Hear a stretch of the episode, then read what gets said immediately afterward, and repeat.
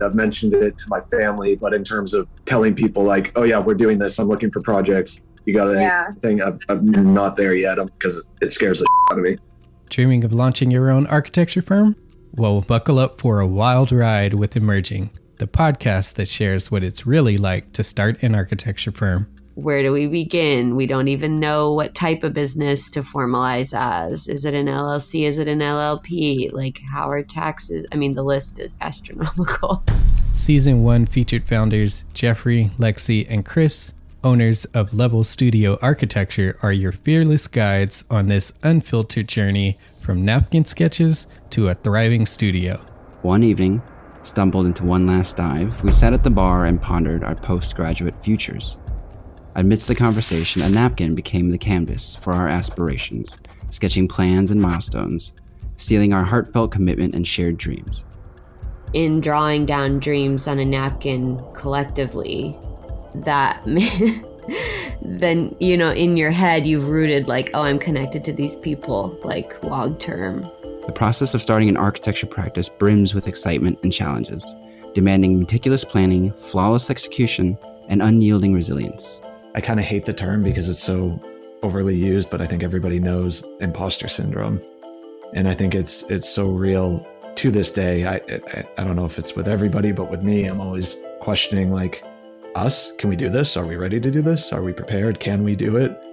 Did we just decide a name? We did it, guys. Oh my One that god! came out of nowhere. Woo! It came out of nowhere. I liked it. I saw it. Ready to turn your aspirations into reality? Follow the link in the show notes to subscribe to Emerging and chart your own path to architectural success.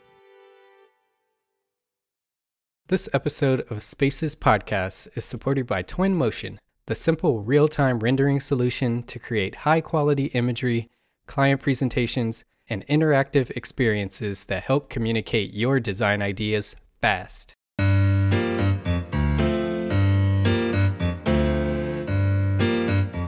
Hello, my name is Demetrius. This is Jason, Good morning. and you are listening to Spaces Podcast Express. Thank you for coming back, everybody. Jason, how's it going over there? It's going all right. You know, it's going all right. It's a cool, misty morning. I'm excited about that. I like the cool, but you know, as I looked ahead at the weather, it was going to get hot again by the middle of the week, which I'd, I'd rather take the cool. I don't. You can keep your pumpkin spice whatevers, but um, but uh, I do like the cold weather. I, I'm all about throwing on a hoodie, you know, which you're wearing right now. Consequently, right? Yeah, I do enjoy wearing a good hoodie, but uh, I do also like I don't do those pump because I'm not a coffee drinker for one, but uh, I don't do the pumpkin spice latte, but I do uh, at Trader Joe's. I do get all the pumpkin everything when it, whenever they come out. Yeah, like the smells and the this and that, the pumpkin flavored this and all that kind of crap. I don't know. I'm also like one of those people that enjoys new featured foods. They get Oh, me yeah. every time. Anytime there's an ad for like a new item at a restaurant, You're like in. I'm I'm getting that. Whatever it is. I Yeah. gotta try the new thing. I can't do that, man. I, I eat the same thing. We even had a conversation here at the office last week, and it was just like, I am so repetitious. It's not even funny. Like, it's just, you know, it's meat and rice, protein shakes, and uh, tortilla chips. I'll venture out with a tortilla chip flavor. I will. That's that's your venture. speaking, speaking of Trader Joe's, they pissed me off because they they they discontinued the greatest tortilla chip ever. It was like this hint of lime Um, and whatever tortilla. God, it was, it was a white bag with the blue. So, tor- you know, Trader Joe's, if you're listening, like people got to be dying about this thing being gone. I would go and I'd buy like eight bags at a time. Like it was so bad. ah, that's So for for for reference, it was like, do you remember like the uh, was it Tostitos where they had like the hint of lime tortilla chips? Mm. Yeah, so, yeah, so, so good, like so good. that's good. funny. Anyway, so Trader Joe's is on my my ish list right now at the moment. That's hilarious. Well, today I uh, wanted to jump into a conversation about uh, change orders and revisions. Okay. A change order is basically just the industry term for any change to the original contract that alters the scope of your original discussion for the project, whether it's taking something out or adding it, um, usually adding it. And uh, recently went through a project where we had I, th- I think I touched on this earlier in the season where we had project that was moving along literal days away from approval and then the client wanted the the tenant wanted to make a change based on kind of stemming from covid and how their business structure changed Okay. after that which you know is valid but It's um, expensive. yeah well one of the things that people don't realize or people seem to not hold as important is the impact of a change or revision that goes not just to the field but yeah but to everybody.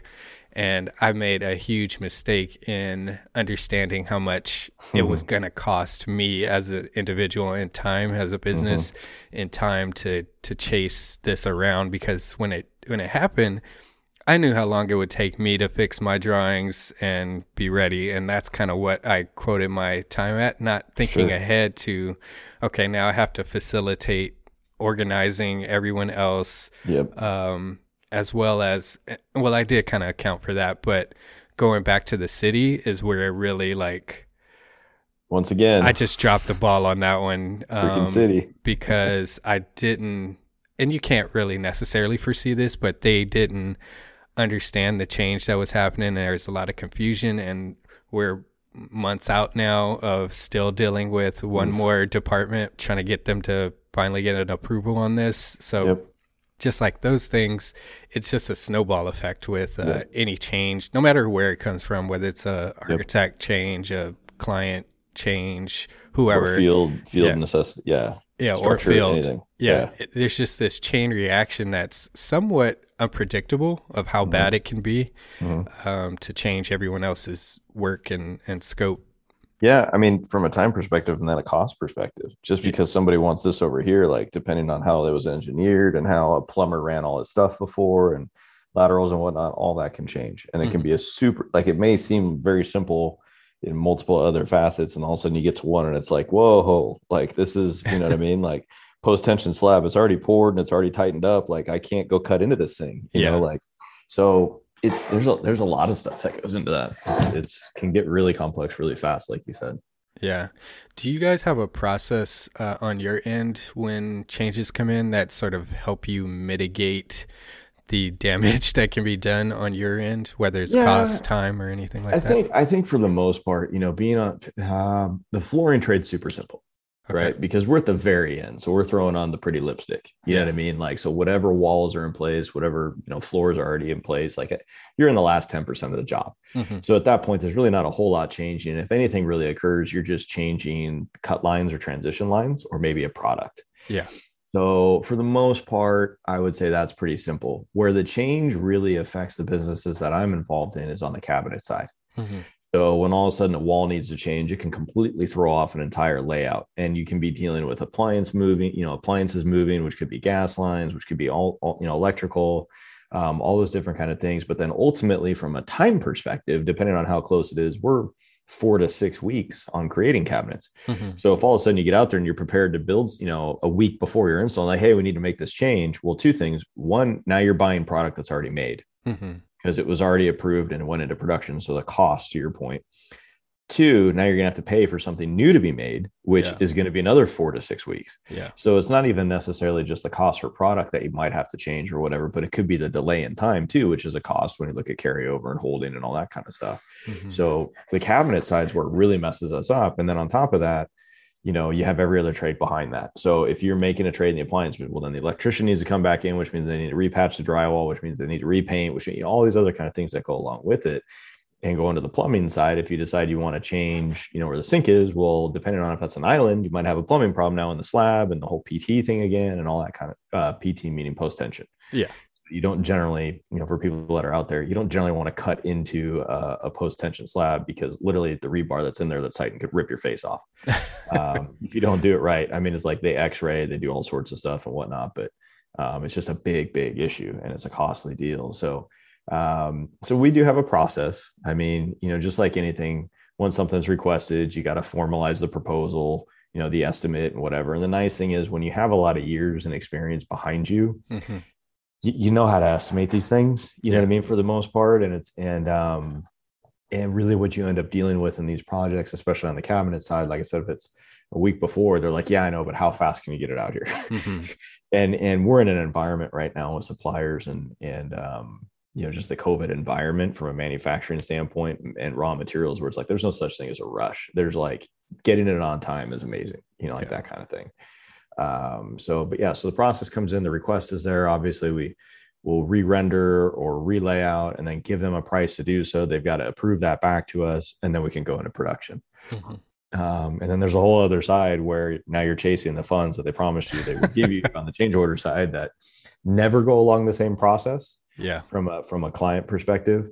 Um, it's always an alternative road, uh, which we should probably talk about the two and why that exists. I think, and then you're always chasing those funds Uh, Yeah. because once it's not in the original contract, everything that's outside of that, whether it's a change order contract or it's what they call like an EPO, like an extra purchase order, you know, those kind of things Mhm. it's a bear to get Yeah. those things through. They require so many signatures on the client side that it's like, and you know they're just not signing them because they just don't want to answer the fact of why they had to pay extra dollars. I mean, Yeah. that's literally what it is, right? Yeah. So yeah, so and we get them consistently, like every day. You know, Yeah. we're we're involved in I don't know anywhere between fifty and seventy projects at one time, meeting different communities and stuff like that. Mhm. So there's a lot of it. The change orders that are bigger are on the stuff that you're talking about, where it's like the podium builds, multifamily. Mhm. Those those have a major ripple effect Yeah. um, because you're dealing with a whole lot of units at that point, and that's and there's a lot of changes that come in there because when they start getting in the field and they've got structural issues and they can't run something a certain way and whatever, you know, you get all your RFIs that get sent out, right? Yeah. Those those ones tend to be a bit more heavy, you know, Yeah. in thought and thought process. Yeah. And the RFI is a request for information. If something's not clear in the drawings, people in the field will send out these RFIs to get additional information, dimensions, things like that. And I think as we've talked talked about in previous ones, nobody in the field wants to make a call, especially on those types of projects. Yeah. Like, hey, here's my recommendation. You know what I mean? Well, what do you really think will work? Uh, I mean, that's up to you. Yeah. you know what I mean? No one wants to take the responsibility to make a decision. Right. Yeah, right. We're going to take a quick break to share a little bit more about our sponsors. Let's talk ArchViz technology. Powered by the near limitless Unreal Engine, our friends at Twinmotion offer a fast and easy way to produce stunning real time visualizations and immersive experiences for your clients. Twinmotion gives you the tools you need to make faster decisions and relay information to your clients in a way that instantly speaks to them. Breathe life into your scene by changing the season, the weather, the time of day, just by moving a slider, immersing your client in a way that they'll love and more importantly, be able to truly picture themselves in.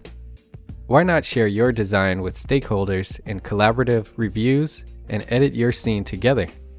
There's no better way to get buy in than by making your clients feel part of the development process. Right now, they're running an exclusive free trial, which you can head to twinmotion.link slash spaces to get your hands on. That's twinmotion.link slash spaces. From my perspective, or on the architecture side, design side, one of the things that I've been trying to get better at, um, and I, I haven't worked at too many firms that have done this, but trying to get approval at each phase, because we typically go through phases of drawings being put together, of schematic design into design development, and then into construction documents, and getting sign off from your client or whoever is going to be approving the drawings, um, whether it's a tenant or a client or both, to understand what the drawings are. And they have approved what those drawings are as drawn, because then you have a little bit of leverage to say, look, this is what we agreed upon was going to be in the in the drawings, and this is everything that was laid out. So if they do want to make a change later, you have some ground to to ask for more money because it's going to cost you to not only do your work but to chase others down and coordinate with them any change that is done as well as depending on if you're in the city or not trying to capture all of those hours. And I've gone going through this experience I think going forward anything that's city related I will shift to an hourly basis because there's no no way to understand what that's going to entail once they get it. I mean, you you assume it's going to be a certain amount of hours, but there's no guarantee because, like I mentioned in a previous episode, it's like football. You never know what the other player is gonna do. Yeah, a lot of um, a lot of people will use that that uh, especially on the trade side, that um, that phrase time, you know, T and M, time and material. Yeah. Um, where it's like, you know, our our mode, the way that I've always done it is I kind of just send over a price, and it's like, here's what this change is going to cost or whatever, and it's just I don't I don't break things out line by line. It's like I just figure it out and say, okay, it's 450 bucks, you know what I mean? Or, or whatever it is, or it's 10, 10,500, whatever. Mm-hmm. Um, and most people are okay with that because, and my thing is like, you know, it's not necessarily, well, this is that other discussion.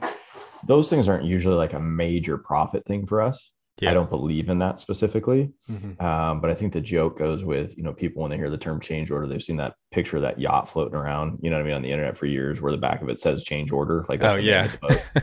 because, you know, I think it's a different thing between the commercial environment and, you know, the, the, the um, residential new, new home for sale type of deal. Um, because a lot of people, and what I've seen from a business play standpoint, a lot of people going pretty tight on the project costs, mm-hmm. knowing that there's going to be change orders. And then they just, I mean, ream people on the change orders because they're stuck at that point. Yeah.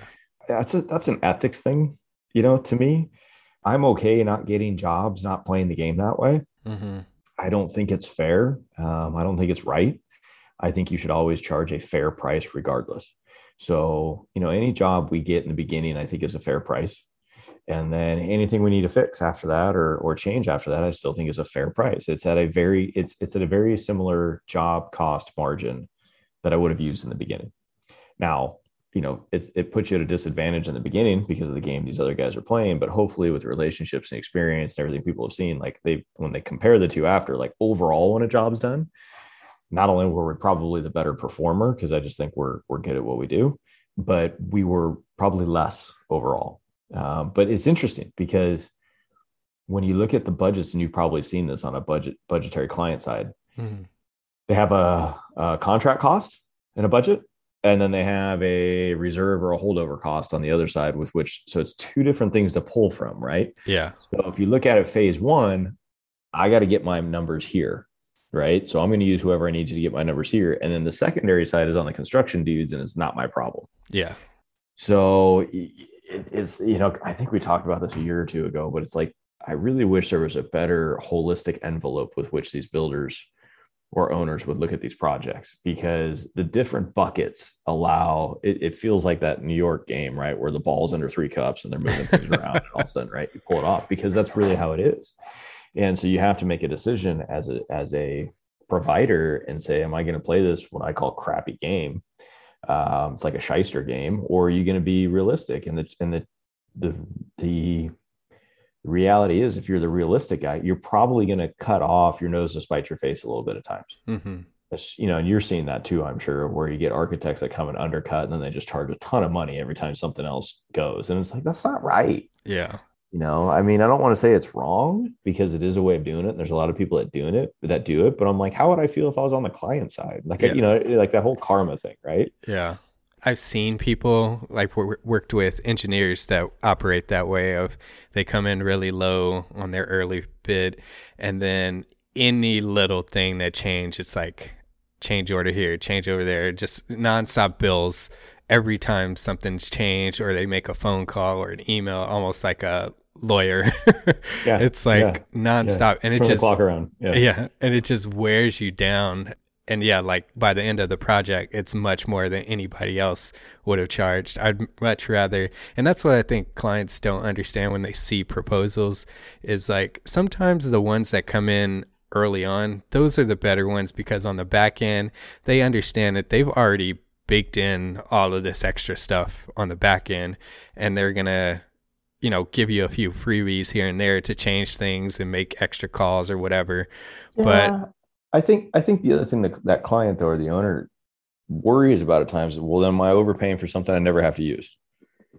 And and and us would sit here and tell you you're always going to use it. Like yeah. you know what I mean? Like yeah. I mean, any even when I've helped people do remodels and you say hold aside 10 to 15 percent of whatever your budget is because you're gonna have whatever. Oh, am I really gonna yes, you're going to need it. Like it's just whether whether you change the spec whether you want to use nicer things or snowballs into another thing, like it always happens. You Yeah. know what I mean? Like then and only then can you bring it in under full budget scope. But I think that's why they look at that. They're like, I don't want to overpay. And it's like, you're Yeah. Because they have the budget up front for a certain part of it and then they have okay we have ancillary stuff we're waiting on. So it's almost like the two different buckets. So you get the purchasing guy that's like yo i got it into budget. Yeah. and the construction guy's like well why is your budget over? You know this kind of stuff. And it's like well he didn't buy it right. He didn't Yeah. do this right. He- it's like it Yeah. never changes. It never changes. And that's the thing both from a design perspective and a um, builder perspective i think that's one of the things that damages the process even more.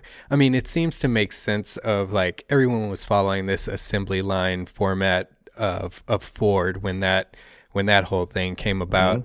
And everybody started to break up their businesses into these categories. But you lose this flexibility like you're talking about with the budget. As long as the purchasing guy comes under budget he's like i'm good and then it goes on to the next one but there's still leftover money of the overall that you can pull from. You don't have to be pushing every single time because all you're doing is pushing the service back and the quality back and you're getting ultimately probably a worse product by the end of it if everybody is all broken up and not speaking to each other. Yeah. It, that's it. I was Yeah. just gonna say Yeah. I, I don't i don't mind it being broken up but where's the synergy where's the one person that's following the entire yeah, thing and- which should really be the VP of ops or whatever it is, right? That's jumping in and going, okay, let's look at my cost budgets on the construction side. How many times are these guys change ordering me? How many times are these guys not? Where are these guys at on this side? Okay, this is my partner. You know what I mean? Like this guy's legit, or maybe even talk to him. Like, But the other part of that is is that purchasing person gonna get a bonus off of what they saved, and absolutely, that's that's that's 100%. where yeah. So hundred percent. And anybody that thinks that that stuff doesn't happen is a lunatic because it is absolutely the way it is. yeah, so everybody's trying to get their extra cut. So Dude, I, and that's why, and that goes back, I think, when we were talking about, oh, you have to tell me, did that poll come out about if their managers came in and checked to see what they could do to make their job better? oh yeah, it was like uh it had to be heavy no. Uh it was like sixty seven percent no, I think something like that. And it- which which is what I would think, right? Yeah. There's there's there's some, you know, good peeps out there, but those are the kind of things that you need to know as Yeah. a manager and as a whatever. It's like, okay, are you doing the right thing for the company or are you just sliding it for you? You Yeah. know what I mean? And are you talking to this person over here? Because ultimately if the company wins out, Yeah, technically you should too. yeah, You know what I mean? It's a whole cultural type deal in her company that needs to be fixed.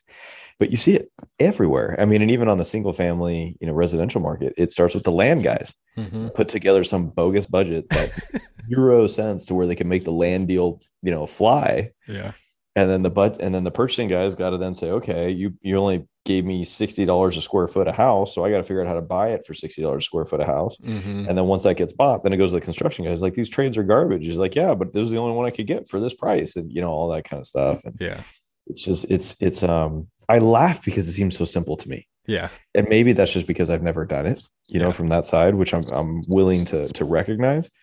But we still do it in our own individual businesses. yeah, You know what I mean? Like to a certain degree, it's like, yeah, I may not be putting a house together, but you're running an operation which is comprised of other vendors and other materials and everything else. So if you just bought the cheapest of all yeah. versions and hired the cheapest people out of all available, it's like, what do you think's going to happen? You Yeah. know what I mean? Okay, we have to put a pin in this and come back because because we're venturing into another topic that I Oh, think oh, okay. deserves its own episode. So, Sorry, uh, got the motor running. yeah, I know.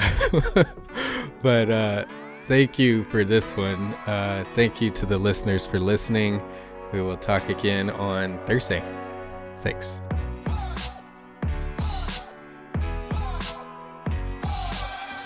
Thanks again for listening. Don't forget to check out our sponsors. By checking them out and supporting them, you help us keep this show going. Thank you to Twinmotion for their support of this podcast episode. Don't forget to visit twinmotion.link slash spaces today and try Twinmotion for free. Spaces is part of the Gable Media Network. You can check out similar content at gablemedia.com. That's G A B L media.com. If you enjoy our show, you can support us in three simple ways for free. You can leave us a rating and review on Apple Podcasts or on your podcast app if it allows you to. Tell a friend and follow us on social media. Thanks for spending time with us. Talk soon.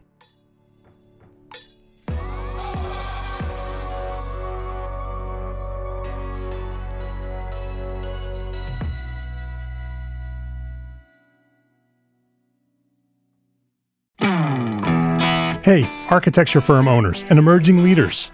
Get ready for unparalleled insight into the development of a world class architecture firm and a worldwide organization driving the digital transformation of the design and construction industry. With Build Smart, the podcast that's changing how our profession operates. We share the incredible stories behind innovation in the building industry with my friend and co host, Patrick MacLeamy, FAIA, former CEO of the international architecture firm HOK. You know, Yamasaki's office or firm lasted during his lifetime. And when he passed away, I think that was the end of the Yamasaki office.